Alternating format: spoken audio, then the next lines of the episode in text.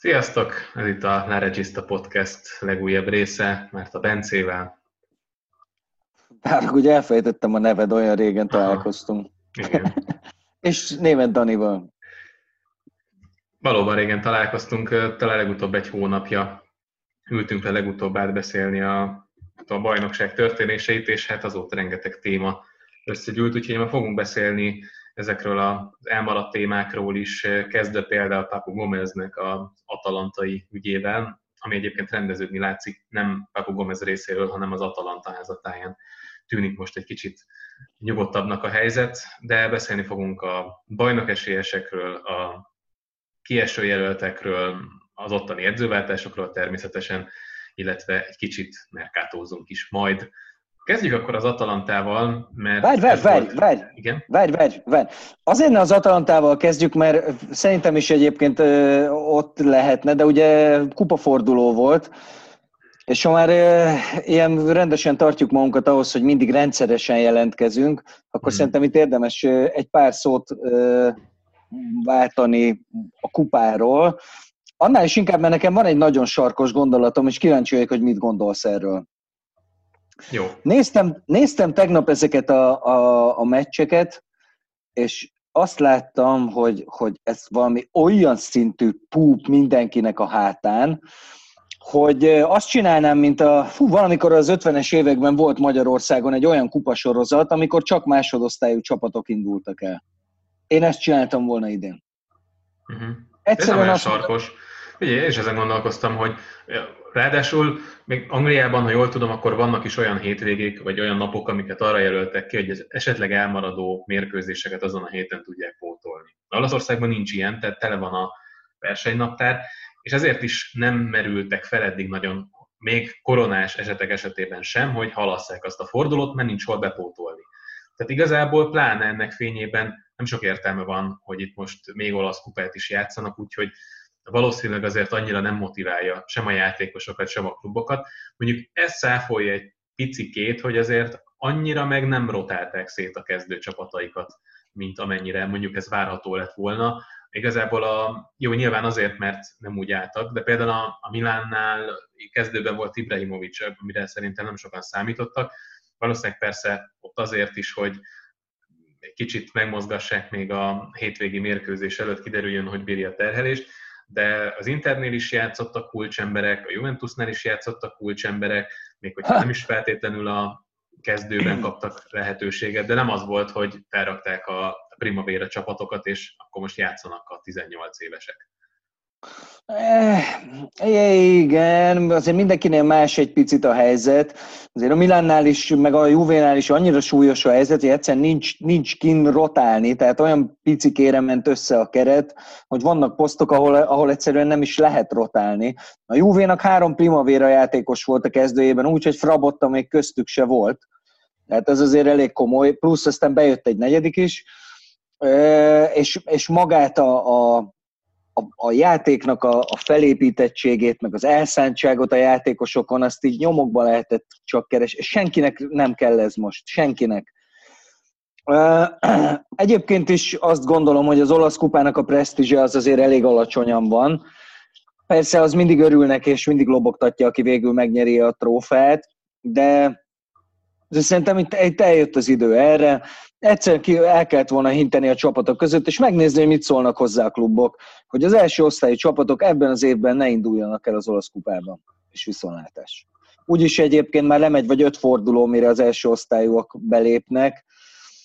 Hát, és itt lehet sok mindent mondani, mert azért volt már egy, egy, sőt lesz is, ugye lesz egy Milán Inter a következő fordulóban, bocsánat, Inter Milán, azt hiszem az Inter a pályaválasztó, de ez még csak egy meccses, igen, igen, ez még egy meccses lesz. Volt, túl vagyunk már ugye egy Genoai derbin is, úgyhogy ezek jó dolgok, de én akkor is azt mondom, hogy, hogy, hogy ahhoz, hogy, hogy ne legyen ennyire iszonyú kiszámíthatatlan a bajnokság, ahhoz ezek a játéknapok, amik még hátra vannak, ezek nagyon-nagyon jól jöttek volna ezeknek a csapatoknak, ez látszott.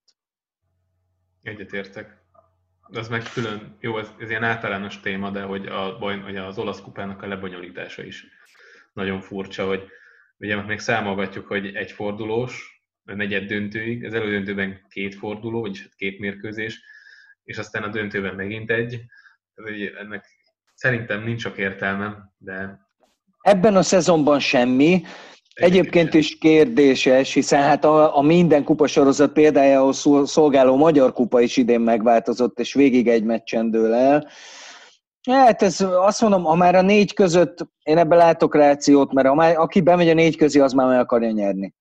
Tehát hmm. ott már azért nincsen appelláta, és akkor az, az, az egy igazságosabb, ha oda-vissza játszanak, de ezt mondom, tehát idén, idén egyáltalán nem kellett volna szerintem az olasz kupába tök jó pofa dolog, induljanak el a másodosztályú csapatok, és ezzel indítsanak el az európai mezőnyben is egy, egy kis csapatot.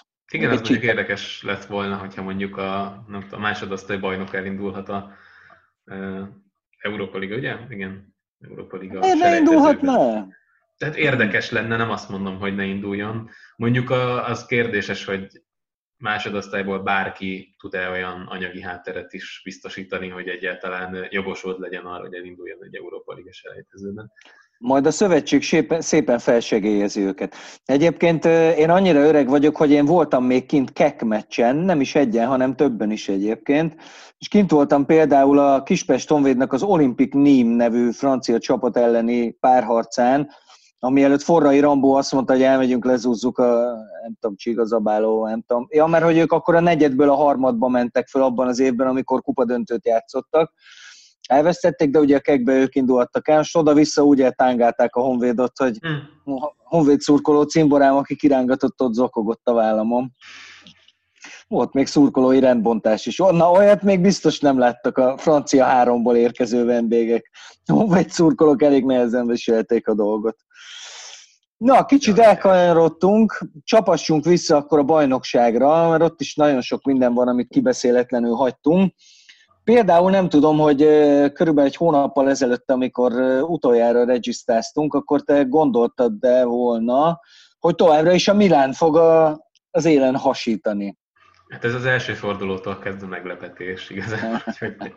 Minden egyes forduló, ami így alakul, az ugyanúgy egy ilyen kellemes meglepetés. Nem, nyilván pláne figyelembe véve azt, hogy így nagyon látványosan kezdett elfogyni a csapat, és nem teljesítményben, hanem létszámban, és ennek a betetőzése volt a Juventus elleni mérkőzés, de már előtte például a Láció ellen is úgy játszott, hogy nagyon számolgatták, hogy hát igen, hogyha a Tonálit összedrótozzák, akkor talán ki tud állítani két belső középpályást a Milán, de hát a csodálatos Krunic Tonáli kettőse. És ugye volt egy időszak, amikor mondjuk egy legfontosabb, négy legfontosabb játékosból három egyszerre hiányzott. Várj, várj, Dani, ki a, ki a Milán négy legfontosabb játékosa? Ibrahimovic, de majd erre visszatérünk, nem őt gondolom a legfontosabbnak.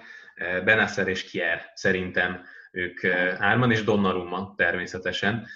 A középpályán egyébként kicsit véleményes, amit mondtam, mert hogy talán nem egyénben kiemelkedő, hanem abban a párosban, ami most már nagyon régóta nem állt össze, tehát Beneszer sem annyira jó, hogyha nincs ott Kessié.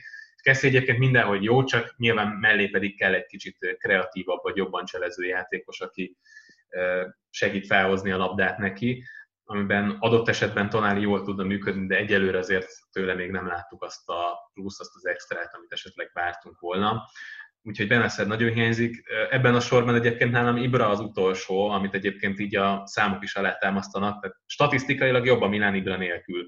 Kevesebb ah. volt, kap, többet lő, kevesebb helyzetet enged, stb. stb. Ebben egyébként nyilván van ráció, mert hogyha Ibra nem játszik, akkor a Milán felülről védekezik. Egyébként is, hogy Ibra pályán van, akkor is ez lenne a szándék, csak nyilván az látszódik, hogy ő nem tud ehhez hozzátenni semmit.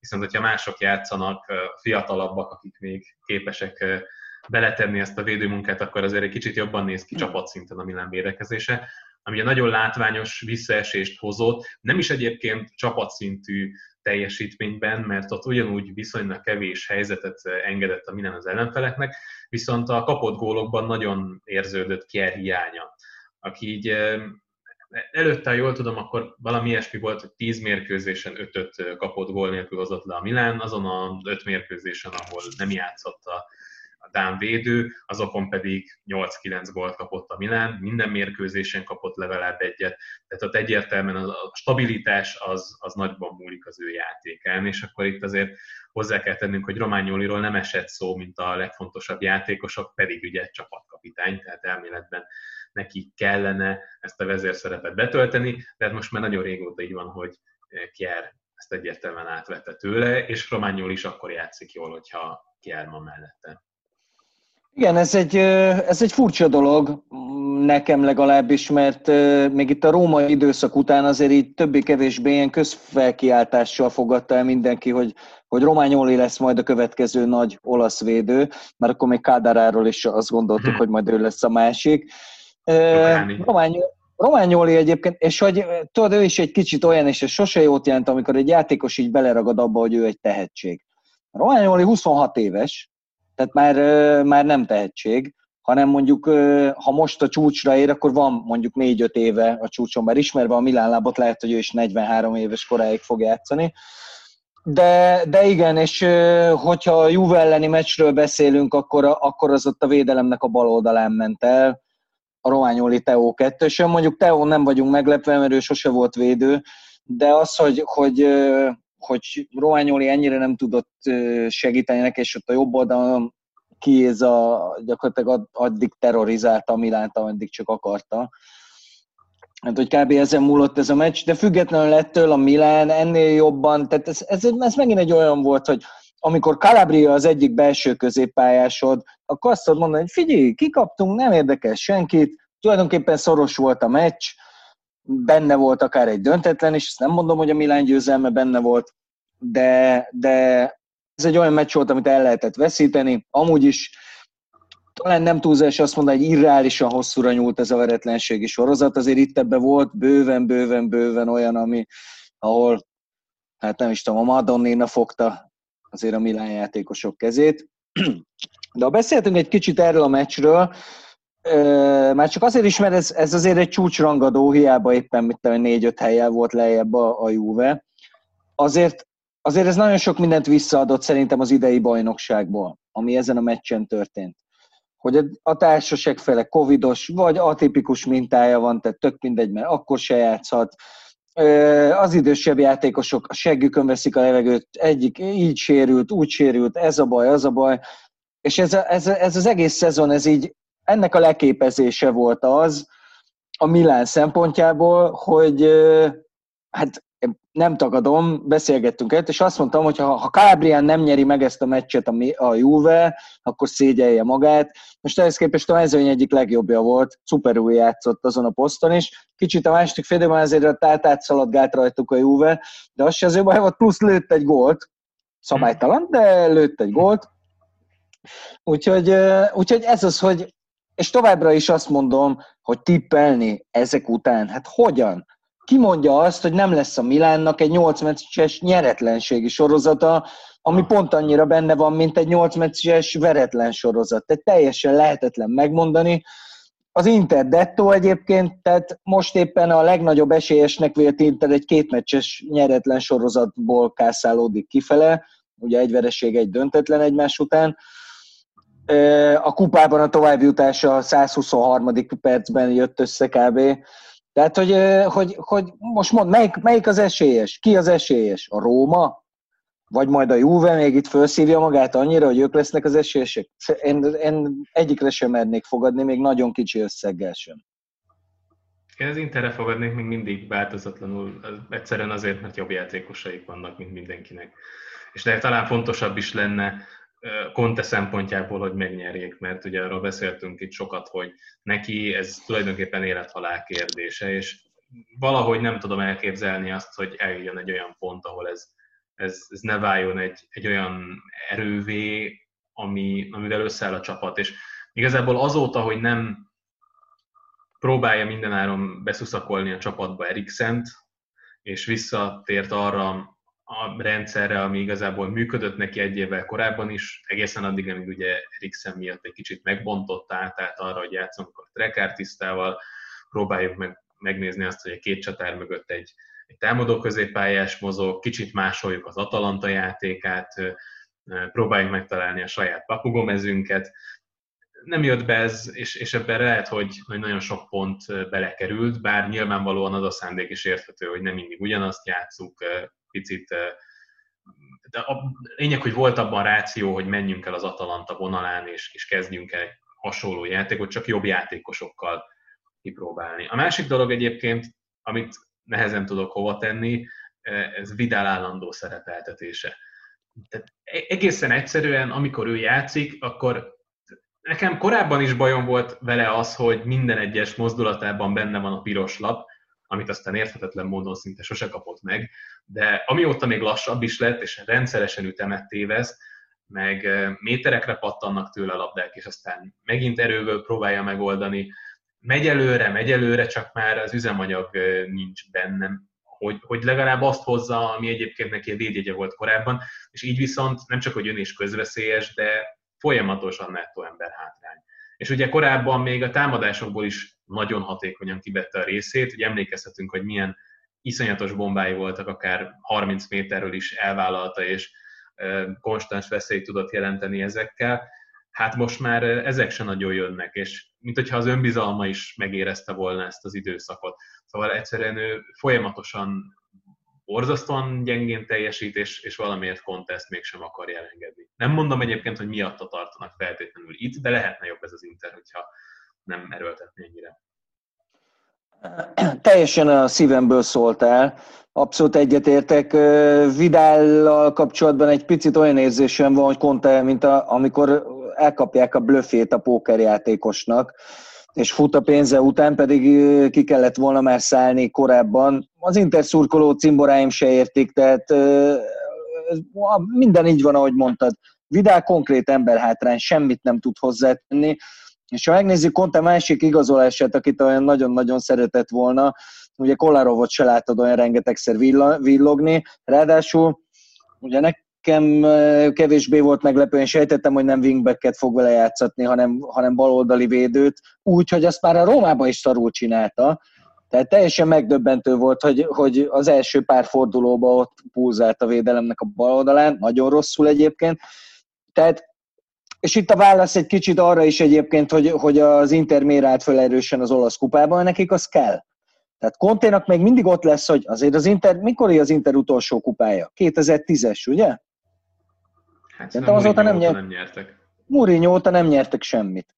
Tehát ha, ha, ha ott marad az olasz kupa Konténak, az azt tudja mondani, hogy jó, hát nyertünk valamit, és akkor halleluja, a BL úgyis meg lesz, az majdnem biztos de én azokkal nem feltétlenül értek egyet, pont az általad is említett problémák miatt, hogy az Inter olyan top favorit lenne, mert még én mindig sok helyen érzem Lukasnak ezt a csapatot, még így is, hogy egyébként és korábban azért sokat beszéltünk Skriniar szerepéről, és az utóbbi hetekben azért sokkal hozzátesz az Inter játékához, akár gólokkal is, mint például most legutóbb. De például, amit szerintem Conte is nagyon várt, mert szerintem nem engedte el teljesen ő ezt a trekvártisztás dolgot, illetve nem tud visszatérni teljesen a korábbi 3-5-2-es felállásához, mert kell neki egy olyan középpályás, amit Vidáltól vár, ami ennyi nincsen, és ezért volt nagyon fontos az, hogy ugye úgy nézett ki, hogy a kupa meccsen Szenzi kezd, aki a bemelegítésnél megsérült. Meglepő. Igen, azt én annyira sajnálom, ez egy annyira jó kis focista az a srác, de hát egy nagyon pekes karriert fut sajnos egyelőre úgy néz ki, mert az, az megoldást jelenthetne sok problémára, ha egy egészséges, mondjuk egy csúcsra pörgetett Szenzi lenne a, a Milán középpályán, mert akkor a másik oldalra nyugodtabban be tudsz rakni egy Gájárdinit, akit mondjuk, hogy nem annyira az ellenfél térfején éli inkább magát, és akkor egy kicsit komplettebb, meg kevésbé ilyen akadozó lenne az Inter játéka, mert a probléma még mindig az, hogyha Lautárót megfogják, akkor nincs támadó játéka az Internek. Szerintem. Még... Mit mondtam? Lautárót mondtam, igen, bocsánat, Lukakura gondoltam. Lautáró néha megfogja magát, néha meg hmm. te, teljesen mindegy, mit csinálnak ellene, mert akkor is rohadt jó. Igen. Hát igen, szóval eh, nem feltétlenül gondolom azt, hogy, hogy, eh, hogy annyira durván bomba favorit lenne az Inter, mint amennyire itt a, a szériá edzők szavazataiból kiderül. Hogy is voltak az arányok? 12-en szavaztak rá? Hogy az Inter fog nyerni? Valami hát ilyesmi. a többség az biztos. Több mint igen, igen, igen. Nem vagyok ebben erről meggyőződve. Nyilván okosabbak leszünk vasárnap után, bár ez is megint csak egy ilyen Covid rangadó lesz.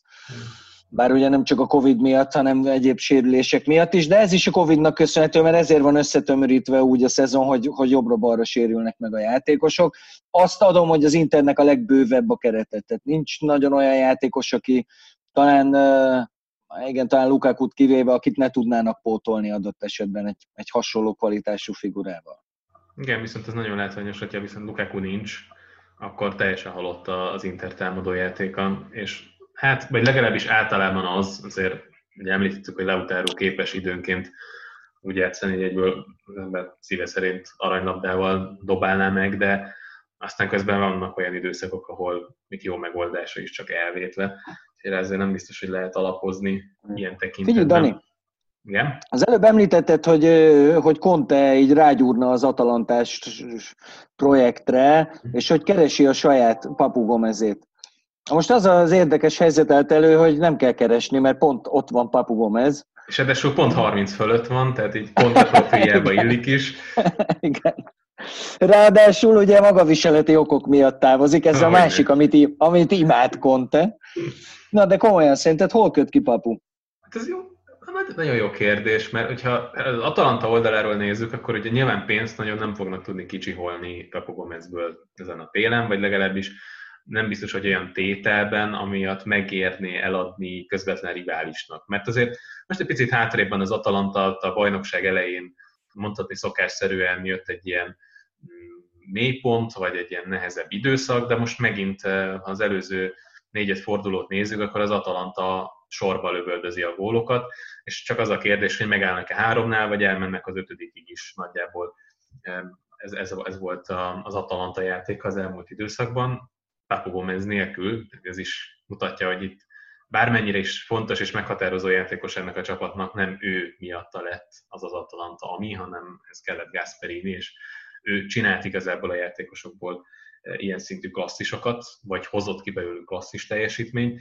Én nem vagyok benne biztos, hogy, hogy elengedik Olaszországon belül. Ugye kapásból felhozták a Juventus, Milán, az Intert, azóta az Interes plegykák talán egy picit erősebbek, mint a többi, de a lényeg, hogy az Atalantának rohadtul nem érdeke azt mondani, hogy inkább elengedi Pepu Gomez még, hogy játszon az Interben, és potenciálisan pontokat vegyen el az Atalantától is ezáltal, miközben egyébként egyrészt az Atalanta jól megvan a mostani helyzetben, és igazából, hogyha most egy fél évet még ott ül esetleg a kispadon, vagy még ott se Papu Gomez, az talán még mindig jobb, mint hogyha valamelyik rivális erősíti. Úgyhogy én nem látom azt, hogy Olaszországon belül vált klubot, kivéve akkor, hogyha valamelyik középcsapat azt mondja, hogy teszem azt mondjuk a Fiorentina, hogy ő szívesen adna annyi pénzt Papu Gomeznek, amennyit ő szeretne zsebre tenni, de ez megint egy olyan dolog, hogy a középmezőnyben nem hiszem, hogy bármelyik csapat anyagilag ezt megengedheti magának, vagy hát, a mondjuk a... csak egy példa volt, ilyen plegykák is feljött, felröpent. De jó, de a Fiorentina pont megengedhetné magának, de azért ne felejtsük, hogy ott van Papu, aki mondjuk tavaly negyed döntőt játszott a bajnokok ligájába, tehát nem hiszem, hogy szívesen menne el a kiesés ellen tusakodni. Bár mondjuk nem lenne, nem lenne idegen tőle, mert a Katániánál megtette, de annál most magasabban van az ázsiója. Én olvastam is ilyet egyébként, hogy Perkasszinak volt egy ilyen elejtett megjegyzés, hogy nem adják el Olaszországon belül, és szerintem pont azért, amiről beszéltünk mi is az előbb, hogy az Atalanta is úgy van vele, hogy Oké, most ránézel a tabellára, 9 ponttal van előttük a Milán, igazából a resztett pontokat tekintve csak hattal. Na, az micsoda? Hát az két, az két győzelem, semmi különbség nincs, és az Atalantának ez a bajnokság, oké, hogy a csapatjátékának nem fekszik nagyon ez a, a, a feszített ritmus, mert iszonyú mennyiséget futnak az Atalanta játékosai, ezért tud működni, de ettől függetlenül, ha én Perkászi lennék, én is azt mondanám, hogy figyelj, ez egy olyan szezon, amit az első nyolc helyezett közül, ugye ott a Láció, sőt én igazából a Veronánál zárnám le a, az élmezőnyt, még akkor is, hogyha nyilván nem gondolom, hogy a Verona bajnok lesz, tehát hogy ezek közül a csapatok közül bármelyik odaérhet, bármelyik, és teljesen lehetetlen megmondani azt is, hogy melyik lesz az. Egyébként, ha a stabilitást nézzük, a Verona abszolút hmm. lehetne egyébként, de az Atalanta is nyugodtan lehet.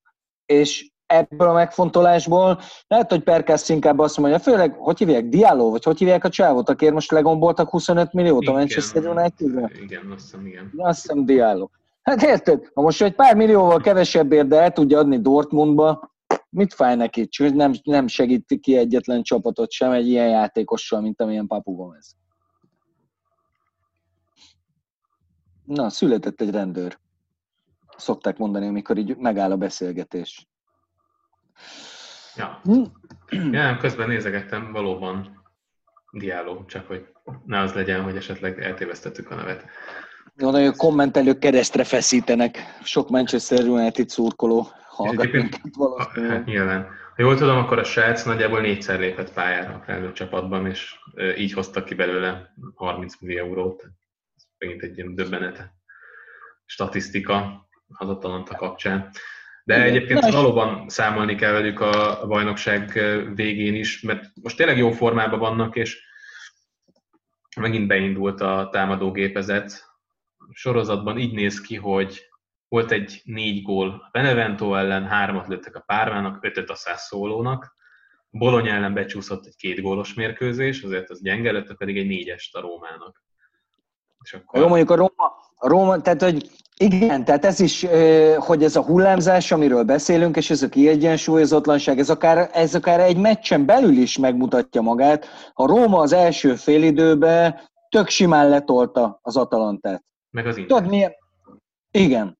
Tudod, milyen ez, amikor, amikor az Atalantának így nem megy, és érzed, hogy jobb csapat az ellenfél, és így nem jönnek azok a dolgok, amik ö, egyébként tök simán kijönnek ebből a csapatból.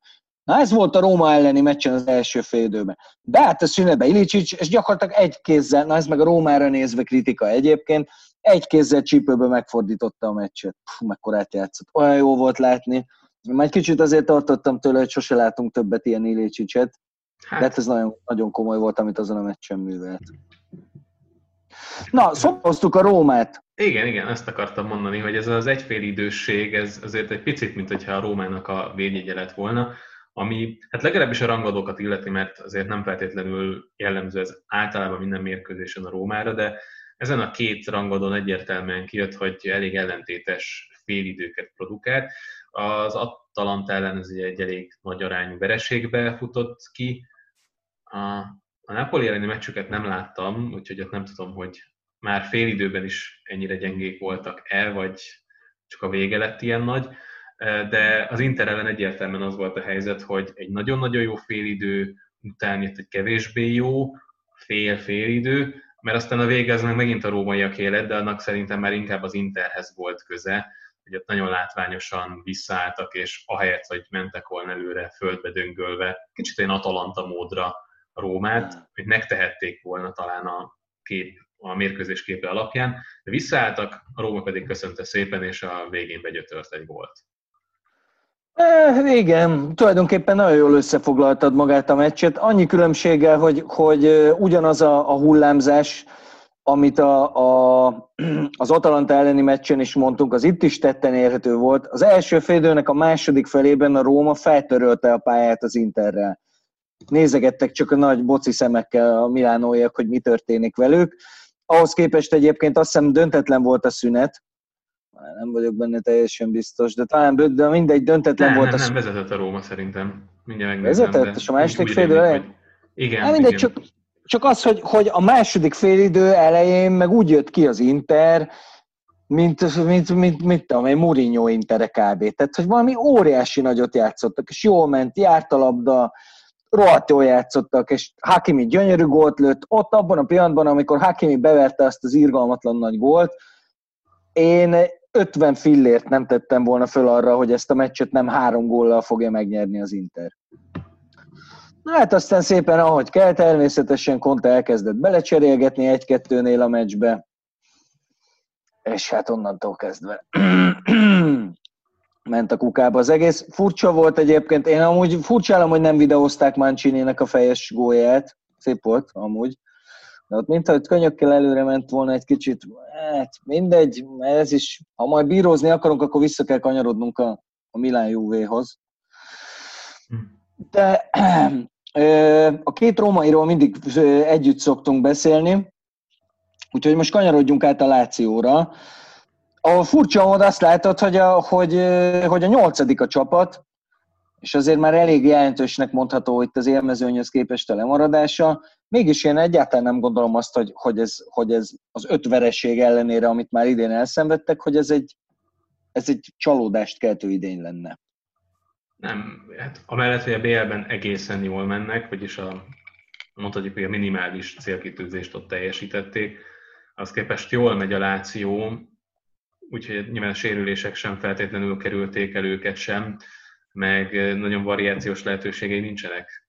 Továbbra sem Simone Inzaghi-nak, a védelem az pedig valószínűleg az NBA-ből is, hát nem is lefele, de még a középmezőny tájékára lehetne sorolni, nyilván ott is a sérülések miatt, de ehhez képest egészen vállalható az, amit, amit csináltak, és ugye itt rangadókat is nyertek. A Napoli kapcsán majd beszélünk el rangadókról, hogy náluk viszont az, az valahogy így nem akar összejönni, és ez egy érdekes dolog, mert hogyha valamit mondjuk így előzetesen Gattuso kapcsán az ember nem gondolt volna azt, hogy pont a nagy mérkőzéseken fognak megijedni, és egyébként ez tendencia, hogy ezt nem lehet erre az egy szezonra és erre az egy csapatra vonatkoztatni.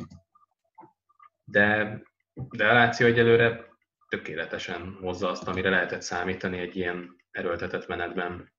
Abszolút így gondolom én is.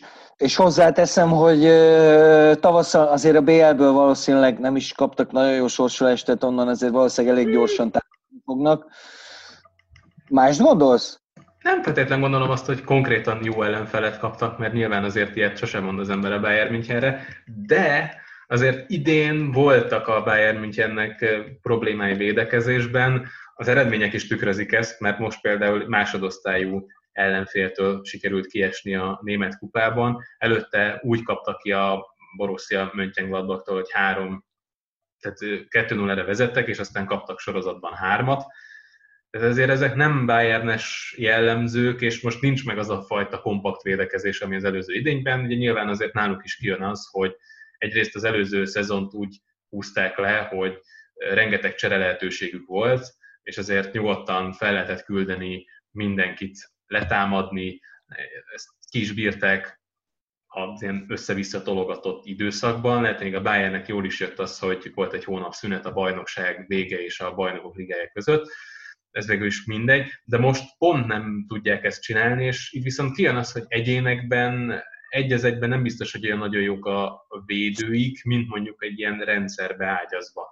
És mondjuk a Lációtól láttunk olyat, hogy pont ezeket a védelem mögötti területeket, mondjuk akár egy immobilével ki tudták használni, és szerintem Olaszországban még mindig a Láció az egyik legjobban, vagy legveszélyesebben kontrázó csapat, mert Immobile szenzációsan él ezekben a helyzetekben, úgyhogy el tudom képzelni, hogy nem is feltétlen kiejtik a Bayern, de hogy ez nem lesz egy annyira sima mérkőzés a németeknek, mint amennyire ezt a sorsolás idején lehetett gondolni. Mm, mm. Ebben nem feltétlenül értünk egyet, szerintem azt a fajta, az alatt a pressing alatt, amit a, a Bayern-tól, majd főleg hazai pályán, az, az alatt a Láció szerintem össze fog omlani elég gyorsan. Láttuk ezt a Lációt, hogy milyen, amikor, amikor jó, hogy itt most nem az lesz, mint tavaly az Európa Ligában, hogy tettek rá magasra az egészre, és az volt a cél, hogy minél gyorsabban kiessenek. De az is vicces volt, hogy mert a meccsek elején mindig megmutatták, hogy igazából hello, itt vagyunk, egy jó csapat vagyunk, nézzétek, csak pikpak, gól, gól, és de aztán megmutatták, hogy de nem tovább jutni, nem akarunk, annyira focizni sincs ma kedvünk, gyerek, csak mutasd a zsillettet, és ebből lett az, hogy hatalmas perec, amiből meg aztán egy óriási menetelés kerekedett, és hogyha nincsen ugye a leállás, Ugye tavaly ilyen sarkos véleményeket megfogalmaztunk, hogy a, a Láció azért hát minimum bajnok esélyes volt, amikor lezárták a bajnoki hát szezont, aztán a nyár az már... A legnagyobb lendületben lévő csapat volt, folyamatosan hozták a szoros, neccesnek tűnő mérkőzéseket, kicsit hasonló flow volt a csapaton belül, mint ami elkapta a Milánt. És, és aztán ugye ez a hosszú szünet az nyilván megtörte, meg, megjött az, hogy hetente két meccset kellett játszani, amire meg nem voltak felkészítve. Nem véletlenül dobták az Európa Ligát. Csak ugye bajnoki, bajnoki meccseket nem lehetett eldobni. Hát igen, de mindegy, ez lotítós de hát ezt már lerágtuk százszor, hogy, hogy, hogy, hogy egy fogalmazunk így tőkerősebb tulajdonost érdemelne ez a Láció. Mert amúgy ez a projekt, ez tök jó És most érted, ezen vitatkoznak, hogy két és fél milliót keres uh, Simone Inzaghi, nem, hogy nem olyan rossz, tehát hogy azzal már ilyen szériál középmezőny kb., de nem, nem a világ pénzét kéri, hanem hármat szeretne keresni. És ezen megy a húzavona, hogy jó, hát akkor menjen, ahova akar, és akkor majd ő talál helyette valaki. Nem akarok hülyeséget mondani, de egyébként ezzel a három millióval olyannyira tehát a második legjobban fizetett edző lenne talán. Az biztos, hogy Conte vezeti a listát, de nagyon hát, nagy előnye van. És a Fonszéka követi, és akkor a, a, a középmezőny az úgy néz ki, hogy igazából van öt edző, aki 2 millió és 2,5 millió között keres. Tehát igen, nüansznyi különbség van közöttük, és akkor most ehhez képest kérne hármat, amivel, ha jól tudom, akkor talán a második vagy harmadik legjobban fizetett edző lenne, de ugye nem egy olyan emelésről van szó, hogy akkor most buklázzuk meg. Tehát tényleg, ráadásul azért ez teljesítmény arányosan egy teljesen védhető kérés is az edzőtől, mert ha azt nézzük, hogy mit tesz hozzá Inzegi a Lációhoz, hát ezért elég sokat. És nem arról van szó, hogy igazából csak a nevet hozza, vagy, vagy nem is tudom.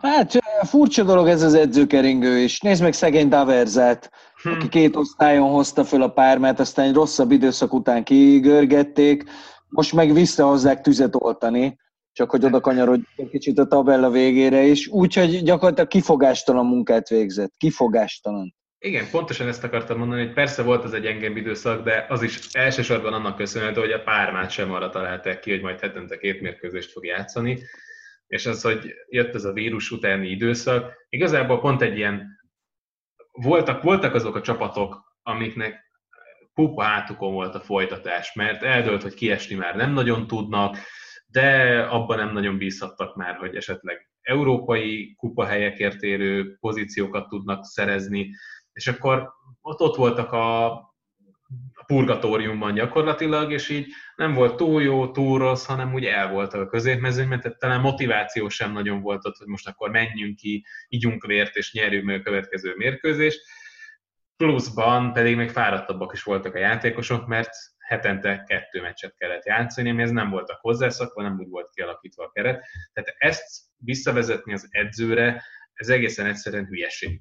És azt várni, hogy ettől majd egy edzőváltástól ez a helyzet ez megoldódik, Ráadásul egy olyan edzővel, akinek persze szerettük a játékát a lecsénél, mert mindig jó nézni azt, amikor egy kis csapat bevállalósan nem azt mondja, hogy jó nekünk a 0-0 is, vagy, vagy kapjunk egy gólt, kikapunk, nem baj, de nem kaptunk nagyon sokat, hanem hogy menni akar előre, és akkor kiesünk, 40 pont lesz a hátrányunk az előttünk lévőhöz képest, mínusz 82 a gólkülönbségünk, de teljesen mindegy. Na ez volt ez a lecse igazából tavaly liberálnival, és hogy ezt a mentalitást hogyan lehet átmenteni egy echte kontracsapatra, tehát olyan stílusváltást kellett volna eszközölni, amit így nem nagyon lehet ennyire rövid idő alatt lebonyolítani. Tehát még hogyha lett volna egy teljes nyara erre az edzőnek, akkor azt mondom, hogy nem értek egyet a döntéssel, de el tudom fogadni, hogy a pármánál egy ilyen típusú futballt szeretnének inkább látni, és nem feltétlenül azt a kicsit óvatoskodó kontrafocit, amit Daverza képvisel.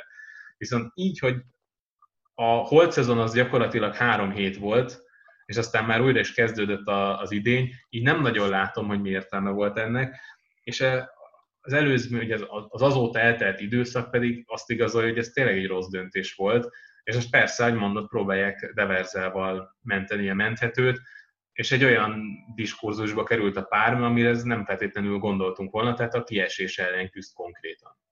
Igen.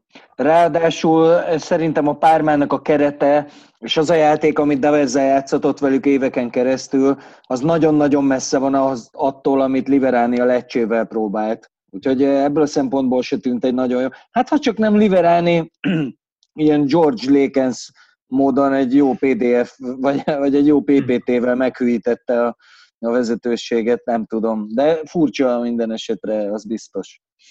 Na, pörög az idő, úgyhogy haladjunk tovább a Nápolihoz, mert oda sok mondani valód van. Nem tudom, hogy sok-e. Igazából egy kérdés lett volna, mert nem tudom rá a választ, hogy itt a rangadókon mutatott teljesítményt, ezt mire lehet visszavezetni. És amit említettem, ez a Gattuso faktor, korábban is volt rá jellemző, hogy, és ugye a Milános időszakából tudok többet mondani, hogy ott a fontos mérkőzéseken rendre felsült a csapat. Legyen szó Milánói derbiről, legyen szó arról a bizonyos olasz kupa döntőről, amit persze nem varnék Gattuso nyakába, mert ott hibázott két nagyot is Donnarumma, és összeomlott a csapat mentálisan, de hogy alapvetően egy Gattuso csapattól nem azt várja az ember, hogy ja, történik valami a meccs elején, és akkor az az egész a további 85 perccel is hatással van, és kártyavárként omlanak össze. Ugyanez volt nemzetközi mérkőzéseken, sokkal sebezhetőbbnek mutatkozott a csapat, és most, hogyha itt a Napoli mérlegét nézzük, hát nem fogom végignézni az összes rangadót, amit játszottak, de ha jól emlékszem, akkor csak a Napoli ellen sikerült nyerni. Igaz, ez egy nagy, vagy a Róma ellen sikerült nyerni, igaz, ez egy elég nagy győzelem volt, közvetlenül ugye Maradona halálát követően egy 4 0 győzelmet sikerült elérni, de azt leszámítva folyamatosan bukják a fontos mérkőzéseket, és hát ez hiányzik is itt, mert hogy összességében jól teljesít a Napoli, vagy legalábbis olyan nagyon nem lehet kritizálni őket, de most úgy állnak a hatodik helyen, hogy rangadókat nem nagyon nyertek, és ugye 9 ponttal lemaradás a Milán mögött, tehát abszolút ott vannak még mindig a bajnoki címért folytatott versenyben, csak hát ezek a meccsek nagyon hiányoznak. Egy kicsit annyival tudom árnyalni a képet, hogy ugye az, az látványos volt, hogy egymás után játszottak az Interrel hazai pályán és a Lációval idegenben, és annyit lehet árnyalni azért a képen, hogy, hogy ez, mind, ez két, tehát a ránézel azt mondod, hogy ez két vereség rugott gól nélkül. De közben meg a, az Interrel kb. feltörölték a pályát, egészen a, a kiállításig, ugye Insigne ökör módon sikerült kidumálnia magának egy, egy sima sárga alapból egy pirosat. Ott nyilvánvalóan megfordult, és le a kalappal az Interelt, hogy ezt ki tudta használni, és végül megnyerte a meccset. De 11-11 a Nápoli kimondotta jól futballozott. Én biztos voltam benne, hogy meg is fogják nyerni a meccset. Jön a következő meccs a Láció ellen, ugye Insigne nélkül. Most itt van előttem, úgyhogy tudom mondani, hogy Lozano, Petania, Politano csatársor. Ez mondjuk egyik a három posztból egyik sem a, a kezdő, a stabil kezdő. De még így is egyébként bele a, a gyakorlatilag a, a maga a vereség az egy dolognak köszönhető, amin őszintén meg vagyok többenve, hogy Pepe Reina mekkora óriási nagy király a Lációban. Hát azon a meccsen szerintem így konkrétan 9-esre védett Reina, és az minimum egy X-es meccs lett volna, de ez meg egy ilyen lációs dolog, hogy a Láció szépen addig masszírozta őket, amíg, amíg megnyerte a meccset, és valójában mindent összevetve nem érdemtelenül, mert kiváló meccset hozott le a Láció is, de csak azt akarom mondani, hogy a Nápolinak is azért elég komoly pekje volt ezen a meccsen.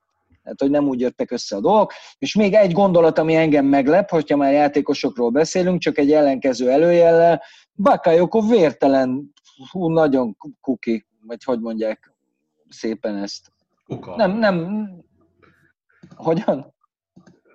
Kuka az lehet, hogy vagy nem, nem tudom, hogy mit akartál mondani. Hát, hogy béna, béna, ja, meg úgy nem is látod rajta. Tehát, hogy amikor ilyen egy, egy ráadásul a pálya közepén ilyen teljesítményeket, amiket Bakayoko sorozatban lerak az asztalra, hát ez az arcátlanság. És furcsa, hogy, hogy Gattuso nem verte még félholtra egy stoplissal.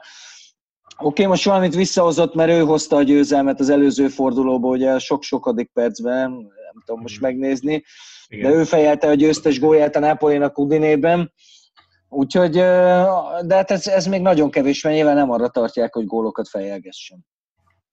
Hát nem, de mondjuk ez az ő teljes pályafutására jellemző volt, hogy nagyon-nagyon jó időszakok, aztán utána nagyon-nagyon mély pontok.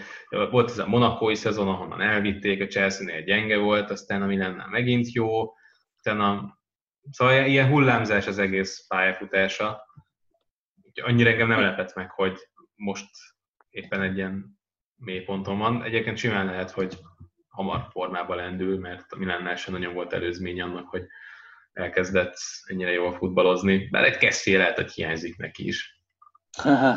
Egy keszély mindenkinek hiányzik. Hmm.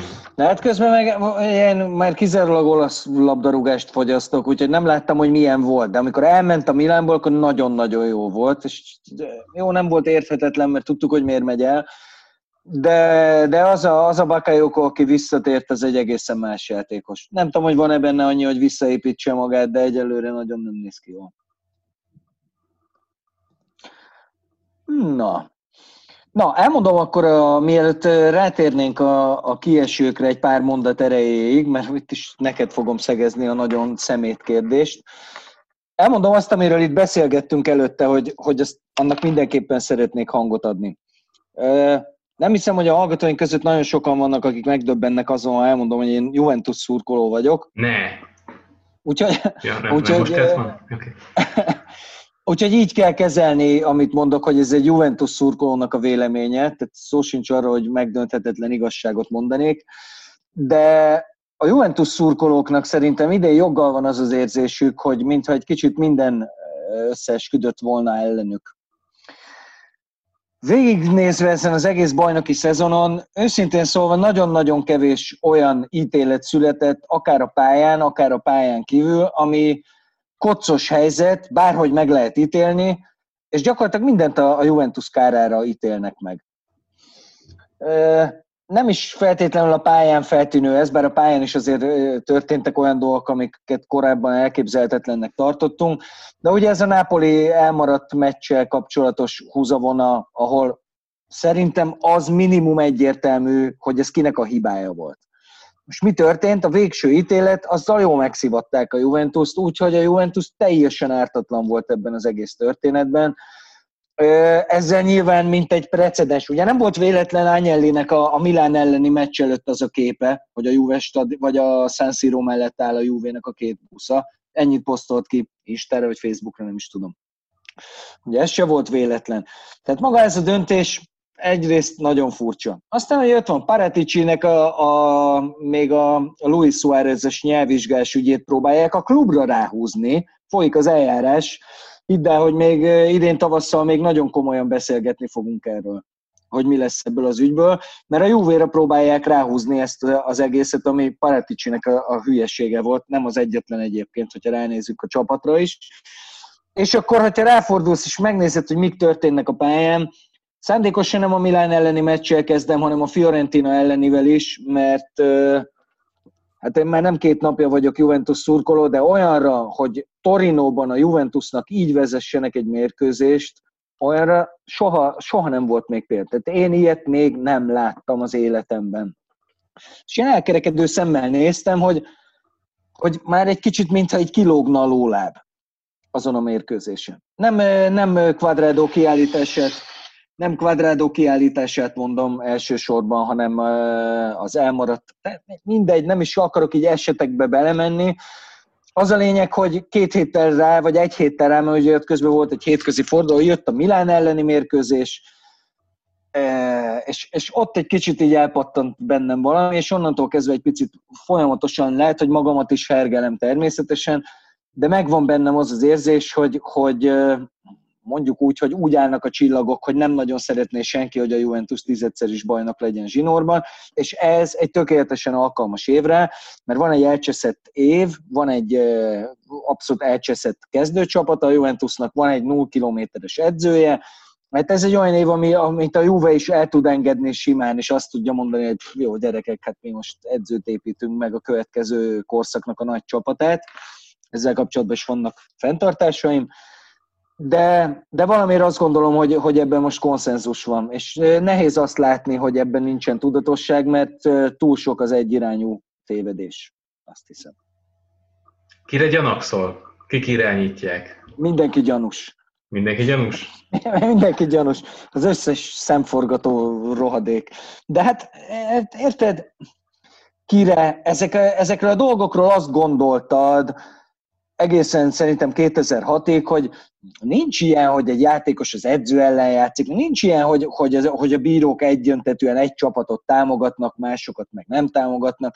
És aztán azért itt az elmúlt 10-15 évben nagyon sok példát láttunk arra, hogy de igenis van olyan, hogy egy csapatot szisztematikusan tolnak végig egy bajnokságon keresztül. Yeah, 9 év. Vagy, igen, igen, a Juve a teljes győzelmi sorozatát kizárólag a játékvezetőknek köszönheti. Sőt, egy játékvezetőnek, hiszen ha Muntari gólját megadják, hát nyilván nem, nem így akkor, akkor nincs, nincs semmi, bucska van végig, és a Milán lenne most kilencszeres bajnok, nem a Juventus. Én pontosan így gondolom, úgyhogy... Jó, de, jó, de közben, de most nem is csak, oké, okay, értem én is, és valóban így van, és azért alakulhatott ki bennem is az az érzés, hogy ilyet még nem láttam Torinóban, a Juventus stadionban, mert nem ehhez vagyok hozzászokva. És én, én azok közé, a Juve szurkolók közé tartozom, aki vállalja, hogy igen, az, ez, ez így van, a nagy csapatokat tolják, és a Juventus hazai pályán általában a kocos helyzeteket a Juvénak ítélik meg. Hát ezt, ezt, ezt, ezt, ezt vállalom is. És ezért nagyon furcsa az, hogy idén meg nem. És nem csak, mert érted, nem az Inter elleni meccsről beszélünk, hanem a kiesés ellen vergődve menekülő szanaszét pofozott Fiorentináról, ami kacarászva rúg egy hármas Torinóba. Oké, okay, szar volt a Juve, minősíthetetlen volt, de még emellé azért ott voltak a, azok a döntések, amik, amik megmagyarázhatatlanok. És tök egy irányba mutat az összes. Ez, ez, ez a gondolatom. Nem nagyon tudok mit hozzáfűzni a szempontból, hogy sem alátámasztani, sem cáfolni nem tudom a megállapítást. Kétségtelen, hogy azért voltak olyan ítéletek, amik a Juve ellen szóltak, azért ez, ez, ez a Napoli ellen mindenképpen. Bár mondom, nehéz, nehéz ugye ez a, az a Napolis történet is. Én a, a Napoli büntetését egy picit súlyosabbnak ítéltem meg ahhoz képest, mint ami a, a szitu volt. Független attól, hogy egyébként a Napoli De... leszámítva minden más csapat lejátszotta a meccseit akkor is, hogyha koronakáosz volt élen a Genovával. Épp ezt akartam mondani, hogy és a Nápoli is lejátszotta egy fordulóval ezelőtt, úgyhogy a, a Genoa gyakorlatilag a, a Doberdói felcsérsátorra emlékeztetett, de az akkor nem zavarta őket. Szóval ez konkrét sportszerűtlenség volt, és azért született meg egyértelműen az a döntés. Szerintem a jó döntés az volt, hogy 3-0 a, Ju, a Juventus kapja azt a meccset. Az egy mínusz pontot a, a Napoli, az pedig azért kapta meg, hogy precedens teremtsenek, és mindenkinek elvegyék a kedvét attól, hogy adott esetben, ugye nem, Olaszországban vagyunk, nem kérdés, hogy ezek a klubok nagyon is jó kapcsolatot ápolnak a város összes szervezetével, benne az egészségügyi szervel is.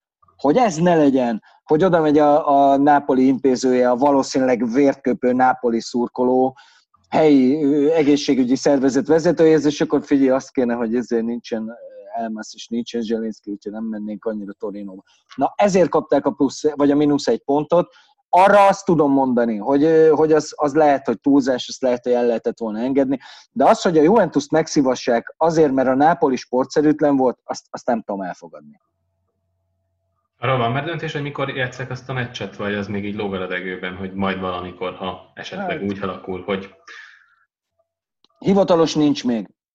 Hivatalos döntés nincs még. Meg ugye óvatosan tologatnak bármit is, mert kimondja, hogy nem kell még tovább tologatni. Ugye Olaszországban most elég ö, rossz a, a vírus helyzet. Most újra ők is lockdownba gondolkodnak, stb. Tehát, hogy ott, ott, ott nem az van, mert mi még egy, látunk elő egy hónapra, és kb. vége. Az olaszoknál nem így van. Úgyhogy ki tudja, hogy mi lesz még ebben a bajnokságban. Ja, na, két, nem csak kiesőt, még egyet kérdezek. Ja. Most tipped meg az interjúvét. Kettő-kettő. Ó, oh. kettő-kettőt mondasz? Persze. Én eredményt nem tudok tippelni, viszont... Szemét. Én tippeljek, és égessem magam, te nem tudsz eredményt, jó? Figyelj, én egy, egy ennél is bátrabb tippem van. Én azt mondom, hogy botrány lesz botrány lesz a meccsen. Valami olyan dolog, valami olyan érzésem van, hogy, hogy, hogy ez nagy, olyan beszédtéma lesz, mint a, a Muntaris dolog. Figyelj, a legjobb poszt, ami elő, elém került Twitteren, az, az a kérdés volt, hogy miért fogják kiállítani Vidát, és akkor ilyen lehetőségek voltak, hogy ketté töri kéz a lábát, ez volt a legnépszerűbb, leköpi Pirlót, vagy volt még, Utána kéne nem. néznem, de, de ilyen jó lehetőségek voltak, vicc, vicces inkább. Szóval Na. ez lehetne akár egy botrány, miért állítják ki videát. Hát nem, ilyesmi, nem, nem ilyesmire gondolok. Vidának van egyébként már érdekes sztoria Juve Inter vonatkozásban. Ugye amikor a Juve veretlen bajnoki címe utáni szezonban, a következő évben egészen októberig elhúzta a veretlenségi sorozatát, amit ugye az Inter zárt le Milánóban, méghozzá egy olyan meccsen, amit tök simán nyert meg az Inter 3-1-re. Tehát szépen ráfektette a térdére a Jóvét, és leverte, mint a vakaporrat. Azon a meccsen a Juve került előnybe Vidal egy iszonyatos lesgólla. Tehát vezetett a Juve, de, de ez egy olyan lesgól volt, amit nem hittél el, hogy, el, hogy azt elengedte a bíró. Tehát egy méteres les volt kb. De azt, azt nagyon simán megnyerte az Inter. De, bocsánat, egy nagyobb lesgót láttam annál életemben. Emlékszel, amikor a Prandelli féle Fiorentina a BL-ben a Bayern Münchennel játszott? Ez már azért ilyen 6-7 Igen, éves sztori, de nem több. Volt, ja. Na azon a meccsen, ugye a Fiorentina, az egy rohadt jó kis Fiorentina volt, tegyük hozzá, és azon a meccsen idegenben a Fiorentina egészen a hajráig vezetett egy 0 Münchenben.